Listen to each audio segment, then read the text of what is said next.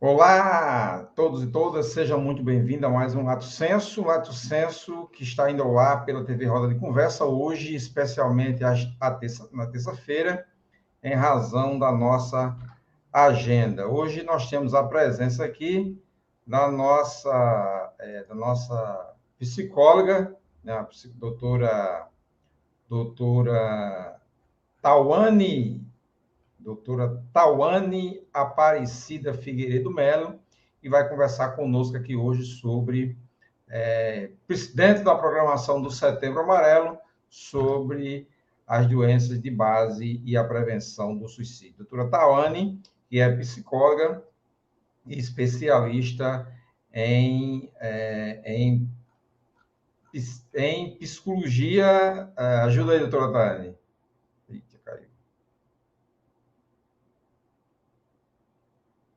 Vamos, vamos aguardar que a doutora Tawane retornar aqui, que ela terminou caindo a, a, o link dela. Enquanto ela retorna, nós vamos aqui para o nosso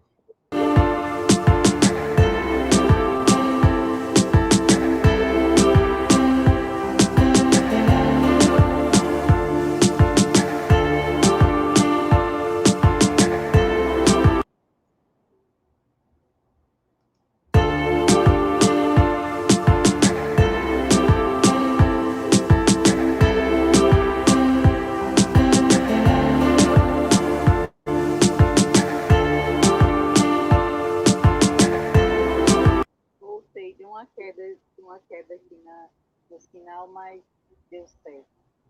Doutora Tawane, deixa eu só colocar aqui, isso na tela. Doutora Tawane, seja muito bem-vinda ao Lato Senso mais uma vez. Para nós é uma honra muito grande é, estar com você. Né? Você que é psicóloga, especialista na área de psicologia clínica, né? que tem diversas atividades na cidade de João Pessoa. Já conversou conosco outra vez sobre violência é, contra a mulher né, e agora volta aqui dentro da programação do Setembro Amarelo, para, dentro do, da programação do Setembro Amarelo, para falar das questões relacionadas às doenças de base e o suicídio. Seja muito bem-vinda e é, antes eu gostaria que a senhora se apresentasse, apresentasse um pouco mais do seu currículo. Muito boa noite, boa noite a todos. Primeiramente, gostaria de agradecer o convite, estar aqui participando desse momento, um momento de, de reflexão, um momento de conhecimento, né? É um tema muito importante, muito importante, principalmente nesse mês. É, eu me chamo Tuane Aparecida Figueiredo Melo, como já foi apresentado, sou psicóloga clínica, sou palestrante, atuo com adolescentes e adultos e idosos. E, além da clínica, trabalho também com atendimentos domiciliares, no caso com, com idosos, pessoas é, acamadas. Tawane, é, para nós, como já tinha acabado de, de, falar e repetindo mais uma vez, é um prazer imenso estar com você. Dentro das as principais patologias, e aí eu vou, eu vou em vez de chamar patologia, eu vou chamar doença, e você faz as devidas correções para que o nosso público tenha assim mais, mais digamos, seja mais acessível, em vez de eu ficar falando patologia, eu falar doença. Dentro das principais doenças de base, a gente está tratando do suicídio. O suicídio é, digamos assim, a, o, o, espaço final, o espaço último de, de uma trajetória desse paciente ou, ou dessa pessoa que entra em processo de sofrimento. Quais seriam, assim, as principais doenças que levaria a pessoa, depois de, de, de dos impactos, a um, um, um, processo de suicídio? É, são, como bem sabemos, são N fatores que podem levar a pessoa a cometer o suicídio, né? É, falando sobre a questão dos transtornos, são os transtornos mentais, é, é muito falado a depressão, é muito associado suicídio à depressão, né? Mas existe a depressão, é, transtornos como bipolaridade, transtorno border, borderline, esquizofrenia, é, o, o, transtorno por uso de substâncias, como, por exemplo, uso abusivo de álcool e outro, outros tipos de drogas, também podem levar a pessoa a cometer o suicídio. A, o, o, eu não sei como é a, a, a é, potencial a passível vítima do suicídio, né? É, é possível a gente, dentro de casa, ou, ou, no ambiente de trabalho, ou no ciclo de amizade, a gente já ter ali uma, a possibilidade, mesmo não sendo médico, não sendo psicólogo, não sendo profissional de saúde, de conseguir identificar um, alguns traços nessa pessoa para que se comece uma tentativa de ajuda a, a, a essa pessoa? Sim, é, é, isso é muito importante, porque ainda existe um mito de que ah, quem quer se matar, se mata. A pessoa não fala. Mas sim, é, em 90% dos casos, as pessoas que, que estão com ideação suicida e come, é, até porque leva um tempo, né? A ideação, a pessoa pensa sobre o suicídio, depois começa a planejar o suicídio para cometer o ato. Então, ela dá alguns sinais. Por exemplo, é, isso acontece muito com adolescentes, com crianças, principalmente adolescentes, de se, de se expressar em forma de música, de mensagens, mudança no status do, do, das redes sociais, músicas, isolamento, era uma pessoa muito comunicativa né, muito extrovertida, e de repente se isola, é, não, não, não, não, não interage mais, ou é, sempre, sempre fala coisas relacionadas à morte, situações de despedida, né? sempre fala como se estivesse se despedindo das pessoas, é, se desfaz de coisas que antes gostava, objetos, pessoa, objetos pessoais, como eu disse, deixam mensagens, deixam cartas, né? Então, assim, é importante estarmos atentos a esses comportamentos. São comportamentos padrão, to todas as pessoas vão agir de determinada forma? Não. É, em, muito, em alguns casos, é, como, como alguns casos de suicídios que foram divulgados, a pessoa estava sorrindo, estava aparentemente feliz, é, tirou foto, interagiu e de repente se suicidou.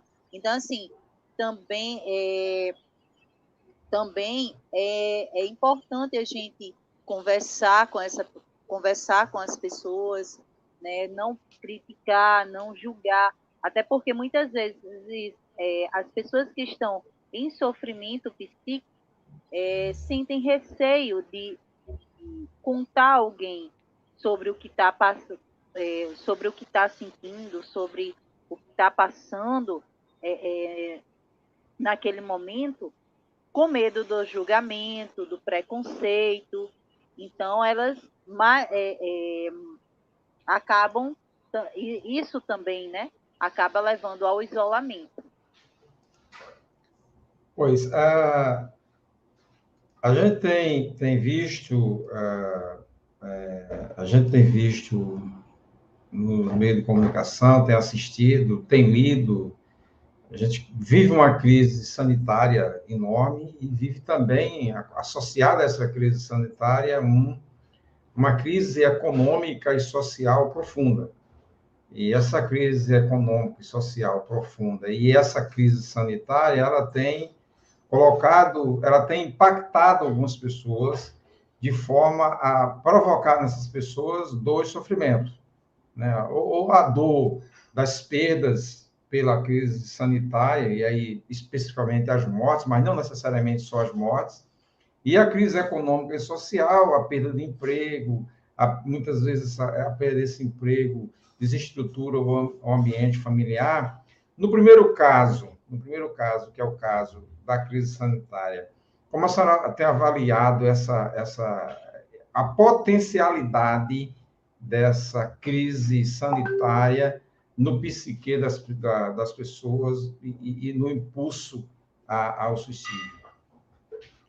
É, assim, eu falei até em algum, algumas lives, em alguma, alguns, algumas entrevistas as quais eu participei.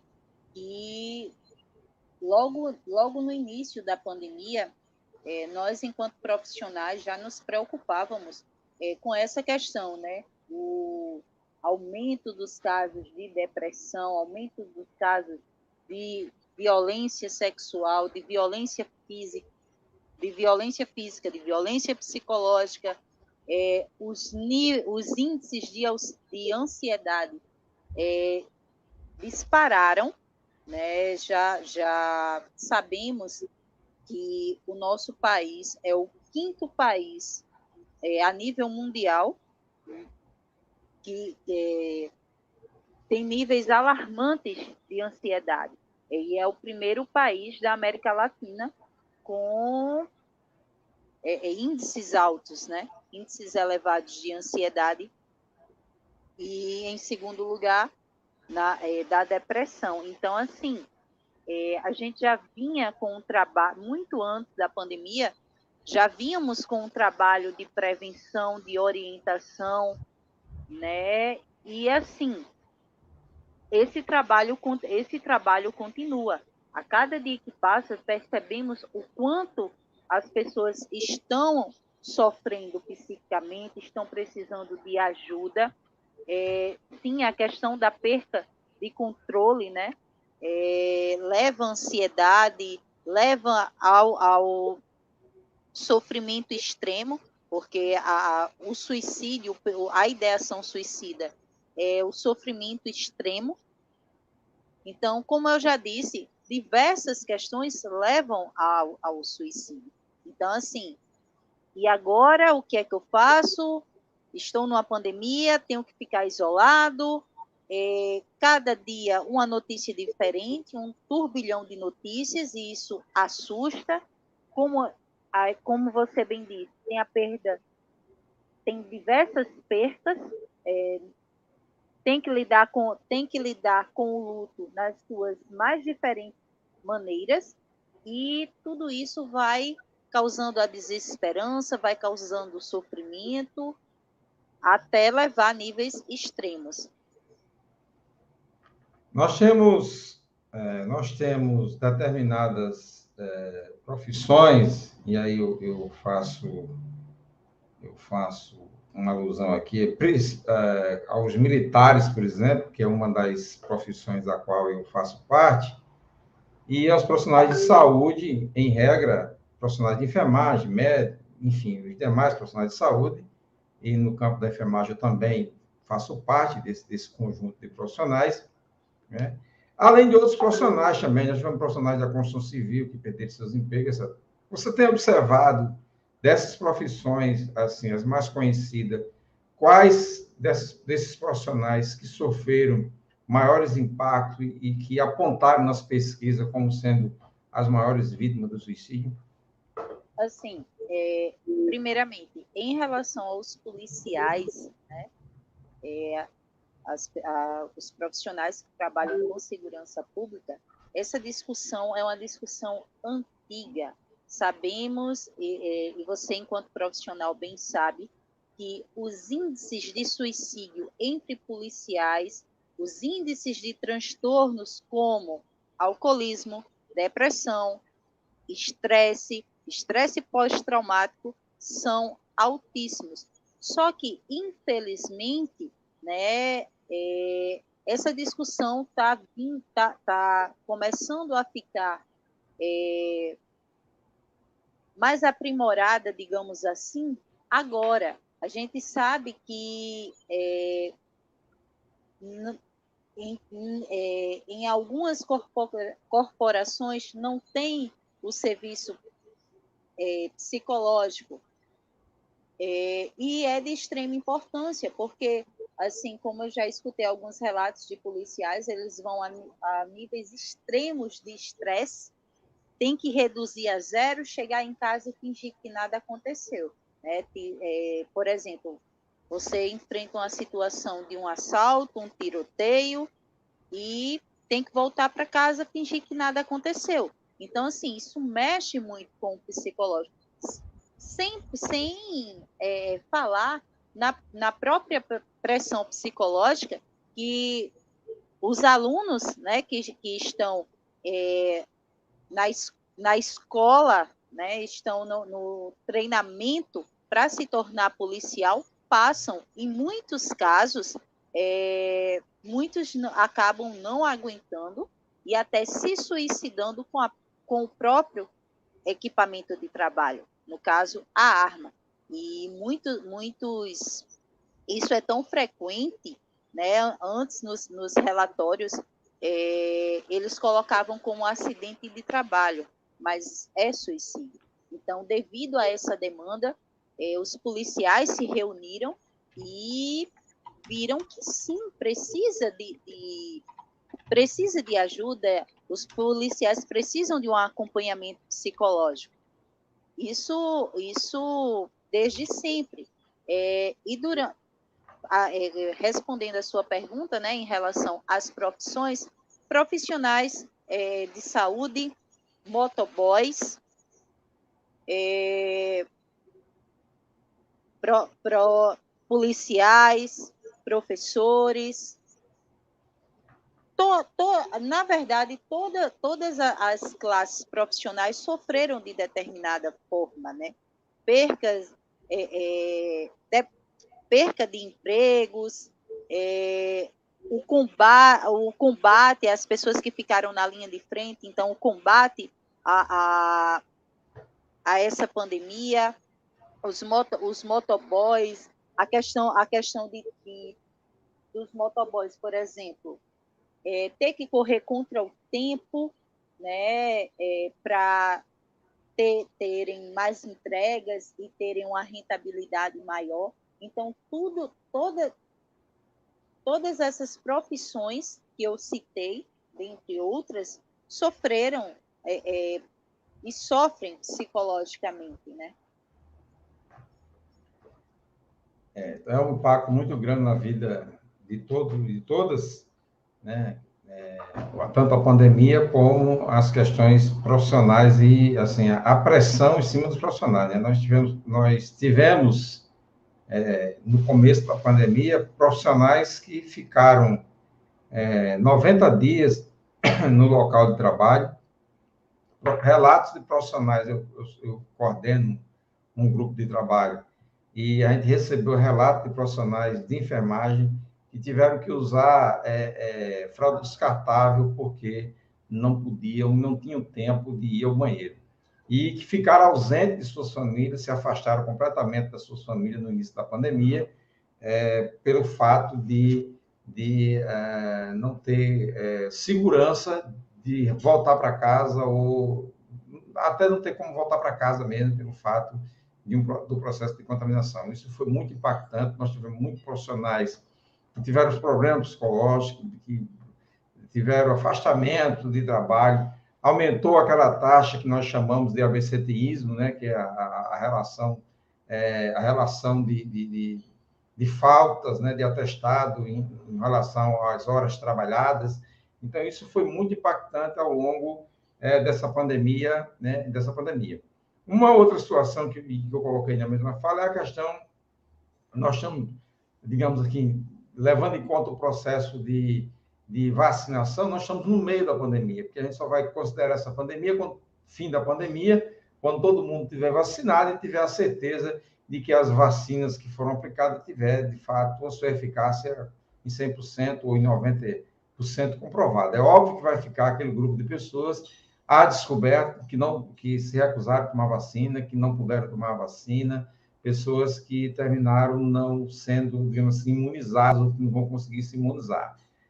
Ah, nós estamos no meio dessa pandemia, o mundo começa a voltar e de repente o pai de família, a mãe de família se dá de conta de que agora ela está desempregada, o governo promete, prometeu já acabar agora em novembro a ajuda do auxílio emergencial, né? E ela tem dois, três filhos, é, ele tem dois, três filhos para alimentar, e olha para os quatro cantos do país, digamos assim, não encontra uma saída, não encontra uma solução. Isso também impulsiona essas ideação de suicídio? Sem dúvida.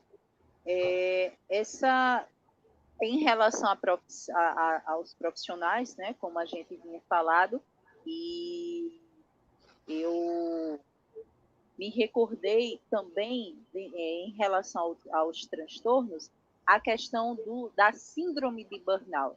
Além do estresse pós-traumático, é, devido à pressão no trabalho, os índices de síndrome de burnout, que é o estresse extremo, né, é, como você bem falou, vem a questão do absenteísmo, de crises de pânico, é, só de pensar em ir ao trabalho, choro, com, choro excessivo, é, tremor, é, surtos, eu não digo surto psicótico, mas surto de sair quebrando tudo e não querer ir para o trabalho de jeito nenhum. Então, assim, tiver, tiveram diversos casos assim.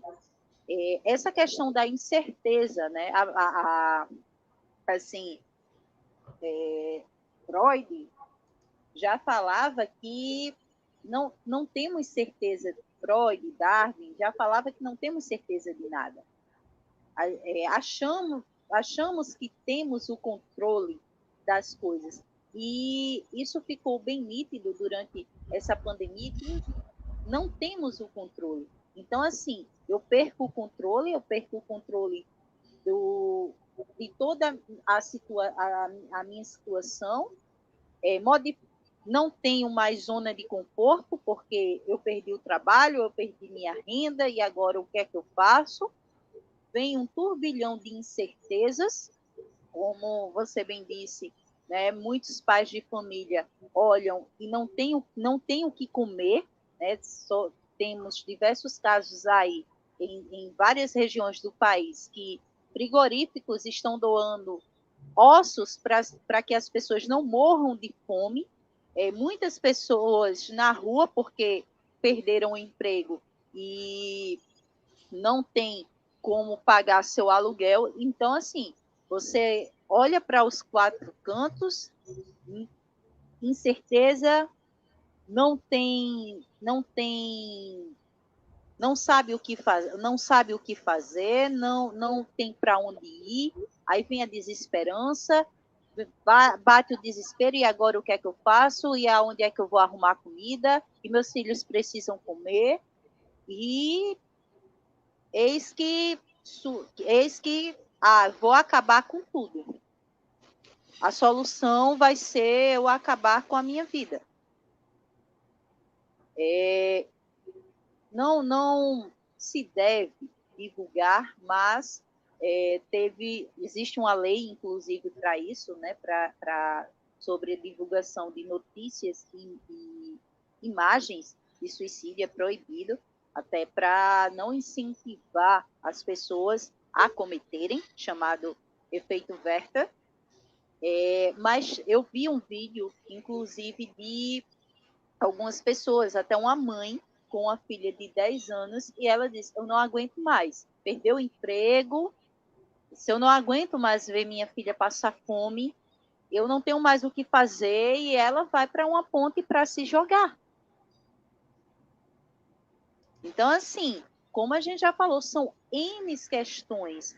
Ah, mas eu não tenho transtorno. Você pode não ter um transtorno mental, mas todos nós, enquanto seres humanos, sofremos, passamos por dificuldade. É, esse, esse, é, esse momento atual em que estamos vivendo, ah, estamos todos no mesmo barco. Não, estamos no mesmo mar em barcos diferentes.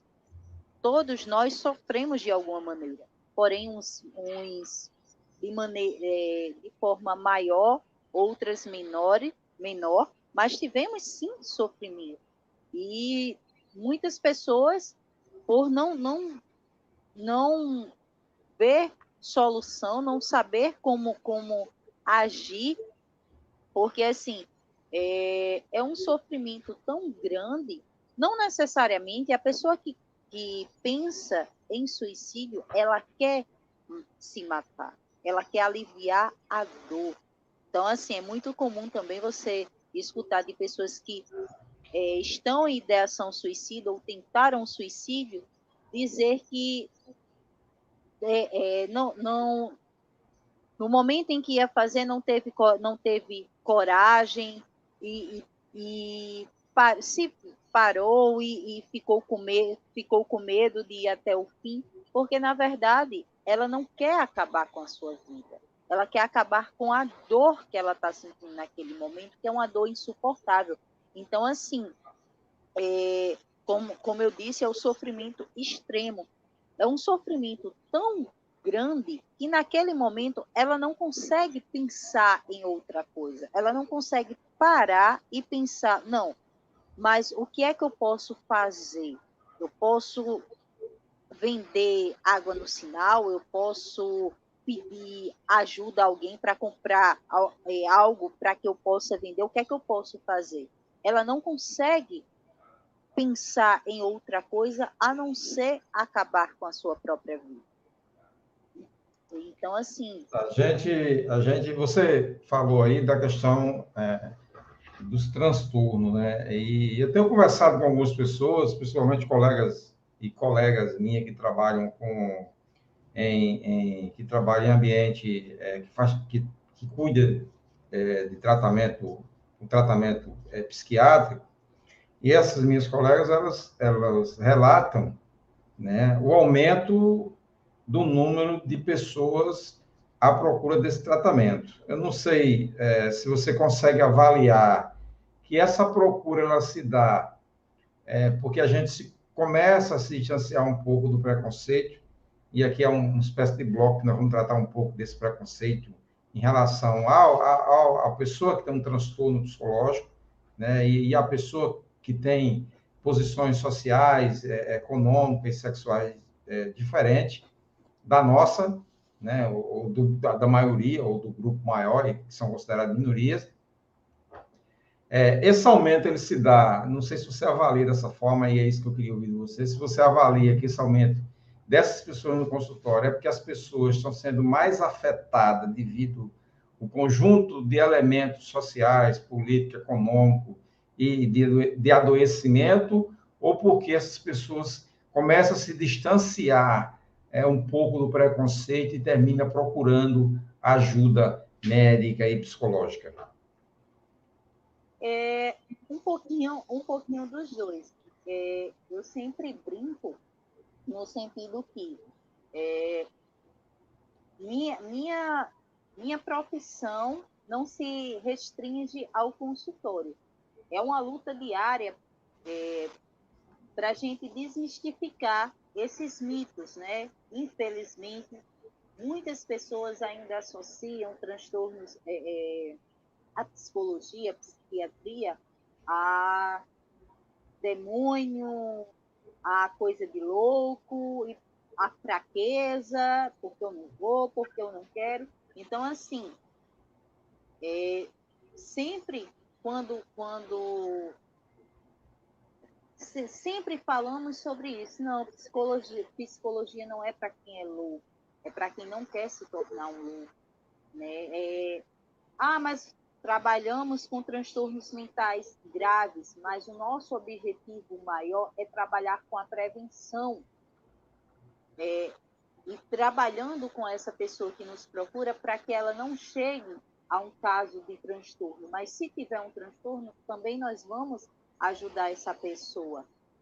É, sim, o, é, hoje se fala mais sobre a saúde mental. Inclusive, é muito comum escutar relatos de pessoas: ah, mas isso é mimimi. Antigamente não existia depressão, não existia essa coisa de depressão, não existia essa coisa de suicídio.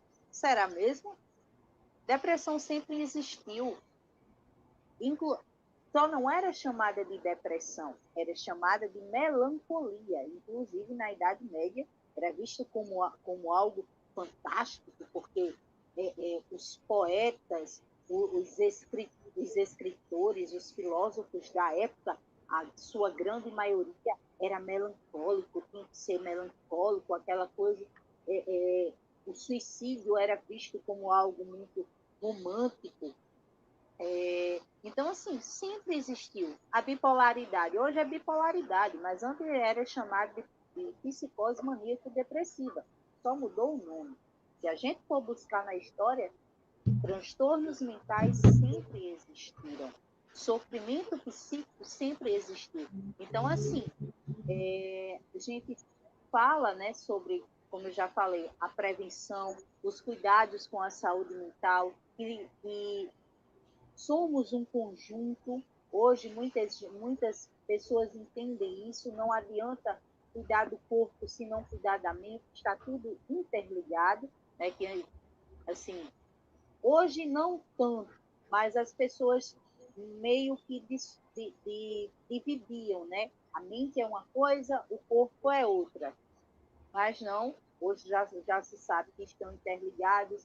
Né? As campanhas, como a campanha do Setembro Amarelo, a campanha do Janeiro Branco, é, vão levando informações para a população, vão tornando mais acessível é, o acesso a, as políticas públicas de saúde mental, no caso, no caso do SUS, é, mas também ir aos consultórios, e muita gente também é, é, tem essa, essa, esse pensamento equivocado de que psicologia é, e os cuidados com saúde mental são para são pessoas que têm condições financeiras e o acesso à saúde deve ser para todos, não, não, não deve ser algo elitizado.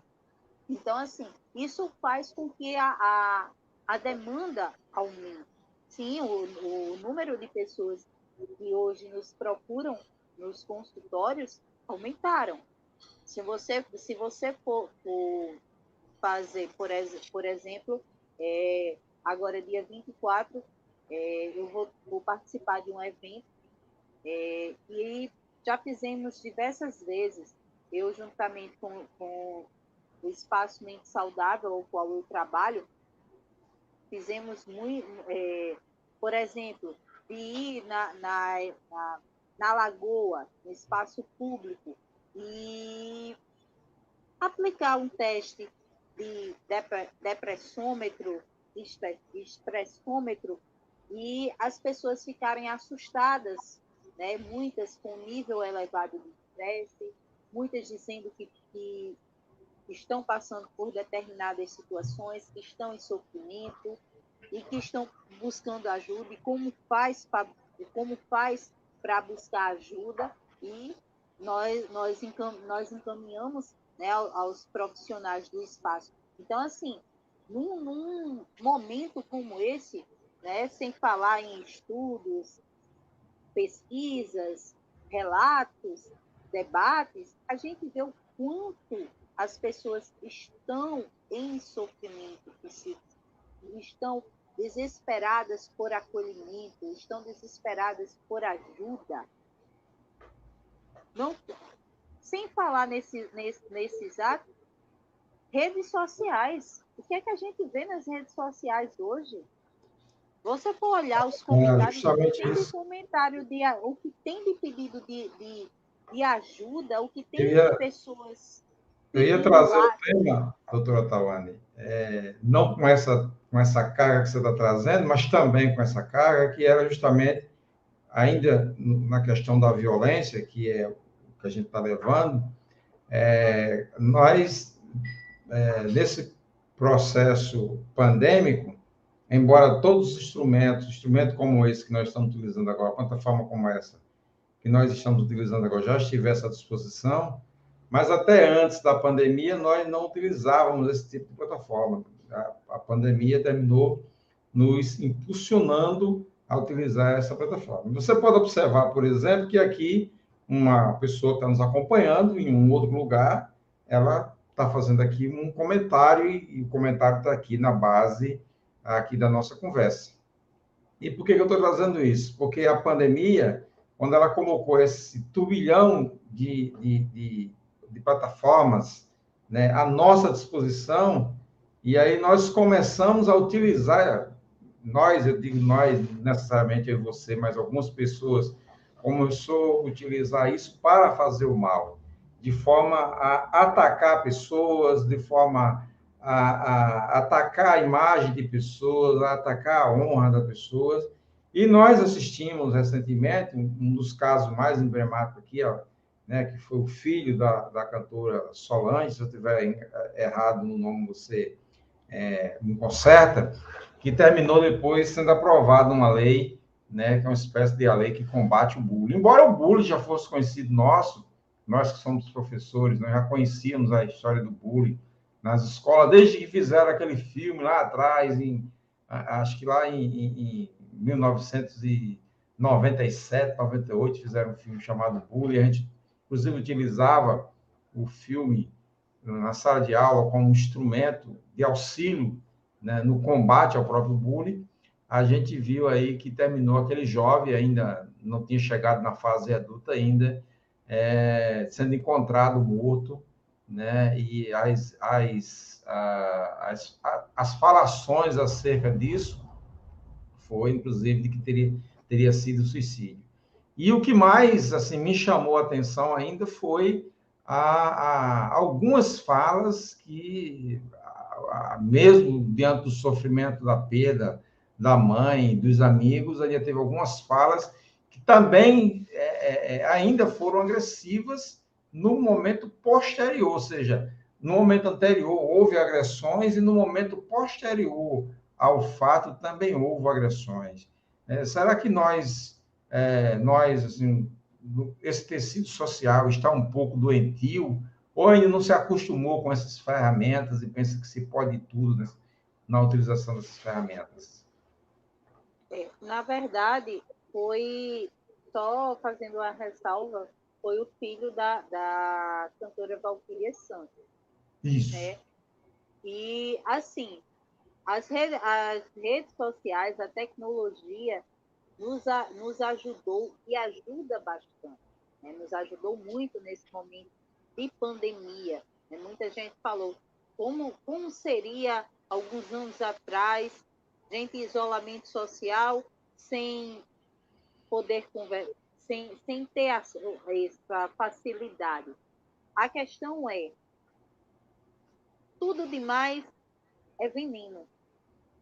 E as pessoas têm tem isso, né? As pessoas estão, sim, como, como estamos falando aqui, em adoecimento psíquico, em, é, em, em, em, sofrimento, sentindo, necessidade, sentindo a necessidade de, extrava, de extravasar. E muitas vezes é, é, essa maneira de extravasar é de maneira equivocada. Sim, muitas pessoas acham que Internet é terra sem lei. Eu posso falar o que eu quiser, eu posso fazer o que eu quiser, dizer o que eu quiser e está tudo bem. E não é bem assim que funciona. É muito, muito bem falado o caso do, do Lucas Santos, virou lei, transformou em lei.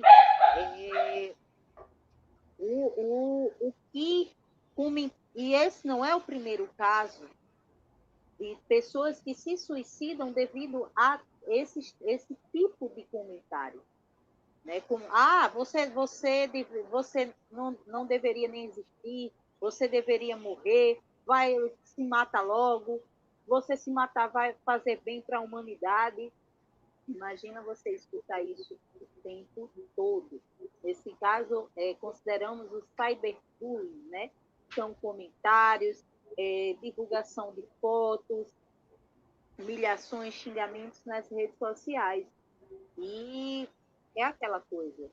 É, é como você soltar uma bomba. Você joga uma. Você, você, você publica esse tipo de comentário, vídeo, foto, se espalha, se prolifera. Então, assim, temos que ter, cuidado com o que vamos falar, que vamos fazer na internet.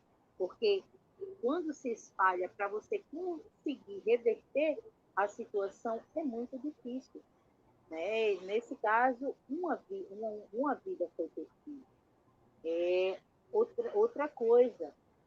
E isso não fica só nas redes, na, nas redes sociais, só na internet.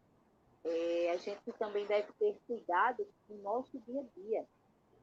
É, imagina você, uma pessoa em sofrimento psicológico, e, e até com, com um diagnóstico de um transtorno mental, escutar o tempo todo.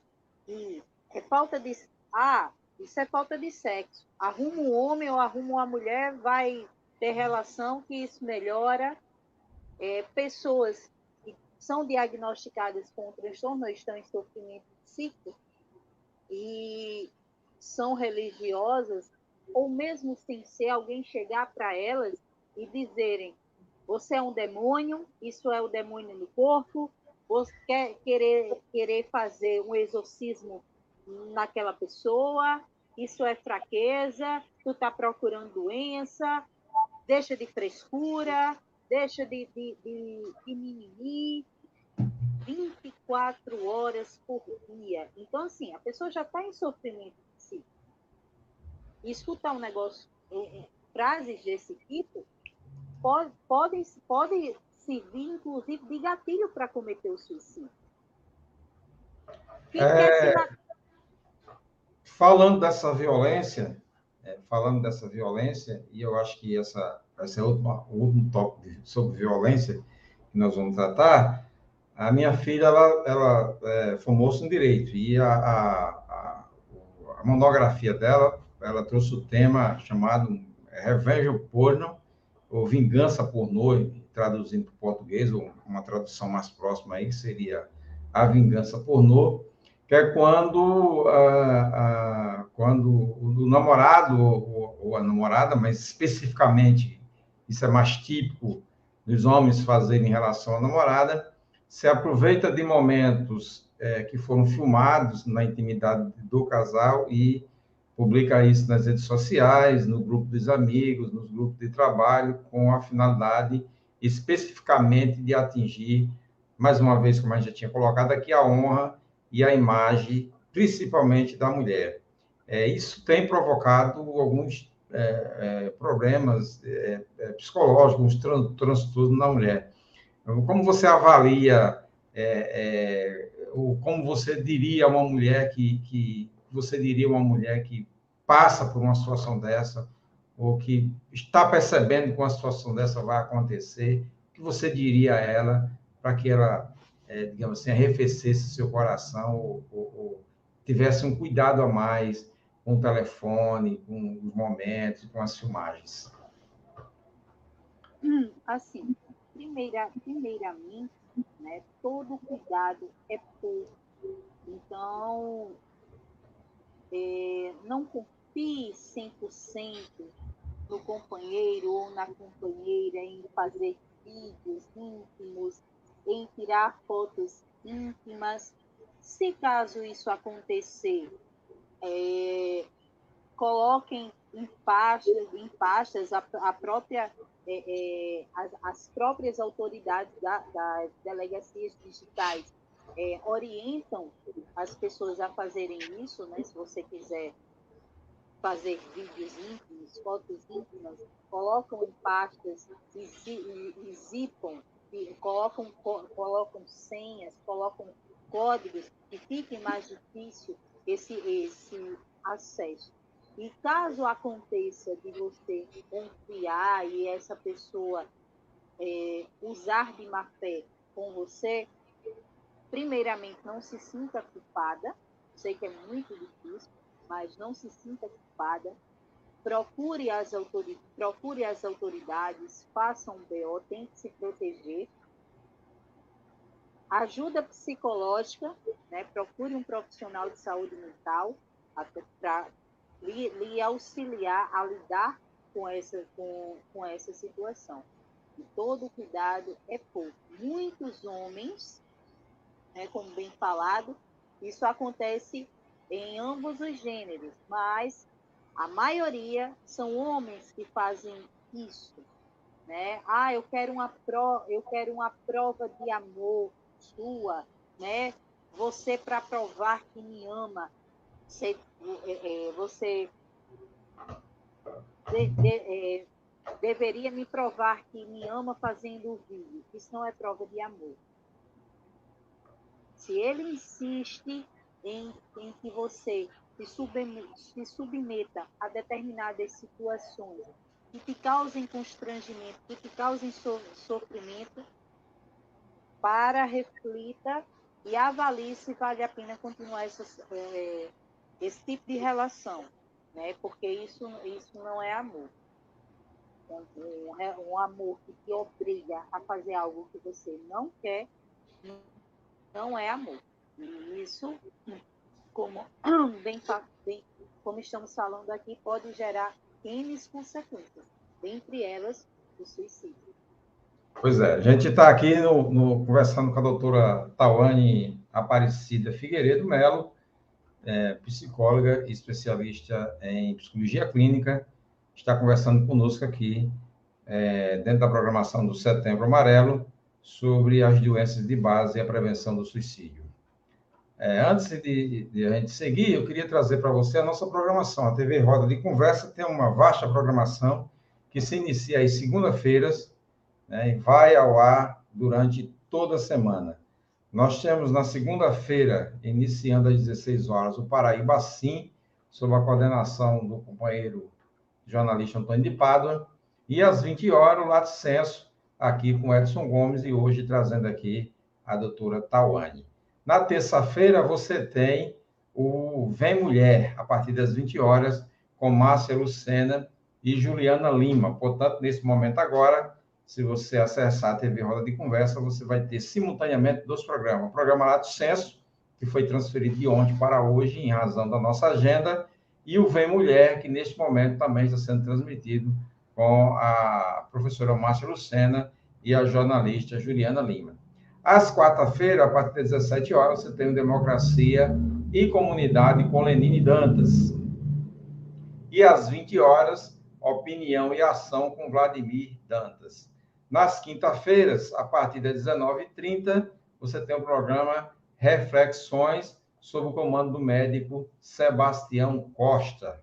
Às sexta-feiras, 17 horas, você tem o programa Mulher Vida com Diacuí Maciel, diretamente de Salvador. E ao sábado você tem a Semana em Perspectiva, que é uma revista dividida em três partes, uma parte internacional, uma parte nacional e uma parte local, sobre a coordenação de Françoaldo Alves, Paula Francinetti e Emerson Barro. Então, essa é a nossa é, programação semanal que você curte aqui através da roda de conversa.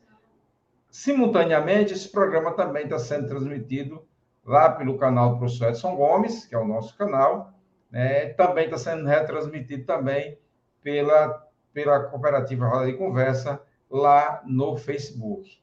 E a partir de amanhã, esse programa também estará sendo colocado na nossa página no Facebook, já que eu não fiz a transmissão simultânea. E da mesma forma, o link também será colocado à disposição da doutora Tawane, para que ela possa é, acessar e compartilhar com seus grupos e com os seus amigos. Doutora Tawane, nós estamos chegando ao final. E eu queria que a gente terminasse de forma mais leve, mas não tão leve, né? Já que, para mim, o suicídio é um tema pesado, porque eu já tive amigos que fizeram isso, dois ou três amigos que terminaram chegando a, a esse extremo, né? E isso impacta muita gente, né? Inclusive vizinhos meus né, vizinho meu que já chegou a esse extremo também e nos impactou de forma muito profunda. Então, assim, para mim, suicídio é um tema pesado, né? E, e por isso que eu estou dizendo, vamos tentar fazer, finalizar aqui de forma mais leve, mas nem não tão leve. E eu queria trazer aqui, você falou aí é, da, do, da, né, da Idade Média, quando você citou aí a questão da depressão e o nome que ela tinha na Idade Média. E a gente pensando em Idade Média, a gente tem aí a questão da, é, da Inquisição.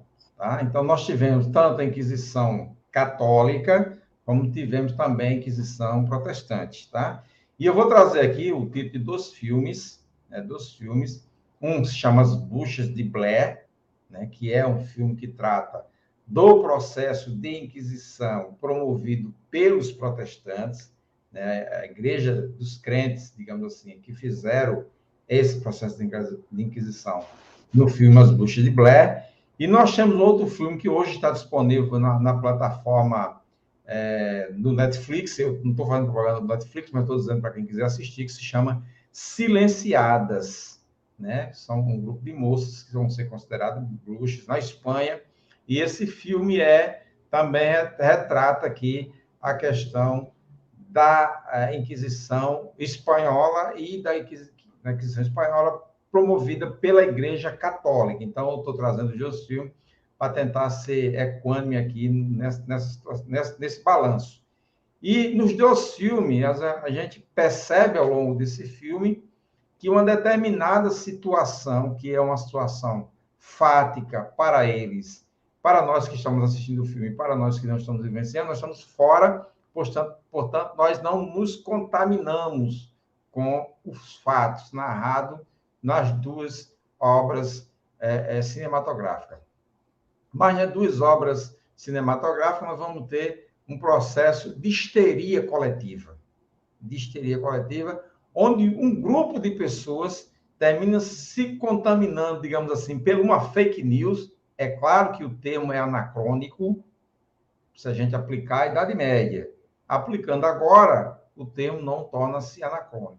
E aí eu faço a pergunta agora: como que as fake news podem nos impulsionar, né, nos afetar e nos impactar em relação ao suicídio? É, assim, né? Antes de mais nada, as doenças do século. Né? Hoje se fala na depressão. Antigamente, na Idade Média, era a histeria. É, as, a, as fake news, a, a proposta da maioria das fake news é causar medo. Então, sim, acaba provocando um, um terror psicológico coletivo, né? Colocam uma parte de uma, de uma notícia real e no final uma, uma, uma fake news e isso vai é, causando, causando medo, de, é, e esse medo acaba se transformando em um medo excessivo, que paralisa e se não e acaba se transformando em, uma, em um medo, em um pânico coletivo, né? Vimos, vimos isso constantemente. É, durante essa pandemia houveram muitas fake news e devido a esse, a esse medo, muitas pessoas é, é, fizer, se automedicaram, né? É, dentre, dentre outras coisas. E, e, sem falar que, como eu falei na, na questão dos gatilhos, né, muitas pessoas não são diagnosticadas não foram diagnosticadas ainda com algum transtorno mental, mas já apresenta alguns sintomas. Então, recebe uma, recebe uma fake news, isso pode servir de gatilho para que ela venha a ter crises de ansiedade. Você falando de medo, eu lembrei, você falando do medo, eu vou pedir a sua permissão para fazer terminar aqui, antes das suas considerações finais, com recitar um poema aqui. Vou me arriscar a recitar um poema, né, que já não é uma tarefa assim muito, mas eu vou tentar fazer isso. Chama-se Congresso Internacional do Medo, né, de Carlos Drummond de Andrade, que diz assim: é, provisoriamente não cantaremos o amor, que se refugiou mais baixo do subterrâneo. Cantaremos o medo que esteriliza os abraços não cantaremos o ódio, porque esse não existe. Existe apenas o medo, nosso pai e nosso companheiro. O medo, do, da, o medo grande dos sertões, dos mares, dos desertos, o medo dos soldados, o medo das mães, o medo das igrejas. Cantaremos o medo dos ditadores, o medo dos democratas. Cantaremos o medo da morte e o medo do depois da morte. Depois morreremos de medo e sobre nosso túmulo nascerão flores amarelas e medrosas. Carlos Drummond de Andrade, né, no, no, no, livro, a, o Congresso chama-se Congresso Internacional do Medo, o nome desse poema. E agora eu deixaria para você fazer suas considerações finais. Né? Já lhe agradeço antecipadamente e farei isso assim logo após que você fizer suas considerações finais. Muito obrigado. Eu que, eu que agradeço mais uma vez o convite. É, gostaria de agradecer os comentários, em especial o comentário, os comentários de Ana Lúcia. A proposta é justamente essa, tornar é, é, o tema acessível, numa linguagem acessível, até porque, como você bem disse, Edson, é, o suicídio é um, é um tema forte, um tema pesado, um tema polêmico, ainda é considerado um tabu, mas é algo que precisamos, que precisamos falar, mas não falar de todo jeito, mas precisamos falar. Isso é muito importante. Você está tá fazendo esse serviço, eu vejo como serviço de utilidade pública. Então, só tenho a agradecer o convite, agradecer a participação de todos.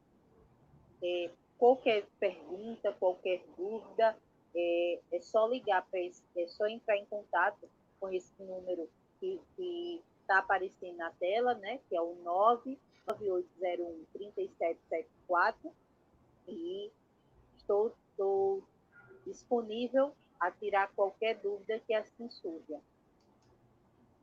Doutora Otaona, muito obrigado pela sua colaboração conosco, pelo seu desprendimento de estar aqui conosco, conversando, debatendo um tema tão pesado, né? Já aqui no início da noite. Mas, digamos assim, às vezes é o misto da nossa profissão e das nossas escolhas, né? Por exemplo, eu, às vezes vou debater segurança pública de 11 horas da noite e, e às vezes a, o tema segurança pública ele torna-se às vezes tão pesado como debater o suicídio, porque muitas das vezes lida com a morte, lida com a vida lida com a esperança, com a incerteza, com o medo, né? Tanto de quem está do lado de quem de quem está do lado de cá, como quem está do lado de lá. Tanto, né? Então, sim, muito obrigado pela sua disponibilidade de estar conosco mais uma vez, tá certo? Sempre que eu precisar de alguém para discutir temas é, relacionados à psicologia, eu já precisei outras vezes, ele procurei e fui atendido e quero sempre ter essa porta aberta de poder procurar e você ter essa disponibilidade, tá certo? Muito obrigado. Os nossos espectadores, né, nossos internautas agradecem a sua participação. Essa palestra sua vai ficar depositada no nosso canal no YouTube, no canal da TV Roda de Conversa, no, na fanpage no Facebook da TV Roda de Conversa e na nossa fanpage também lá no YouTube, tá, no, no Facebook, tá certo? Muito obrigado. Muita axé para você, muita paz, felicidade, amor, é, esperança. Né? E como dizia nosso querido Paulo Freire, que ontem, completou, antes de ontem, né? isso completou, completaria 100 anos de vida, ou seja, o centenário de Paulo Freire, é hora, é, ainda é momento de esperançar e vamos esperançar. Vamos esperançar. Axé para quem é de axé, amém para quem é de amém. E muito, muito obrigado. Muito obrigado, digo eu. Obrigado mais uma vez.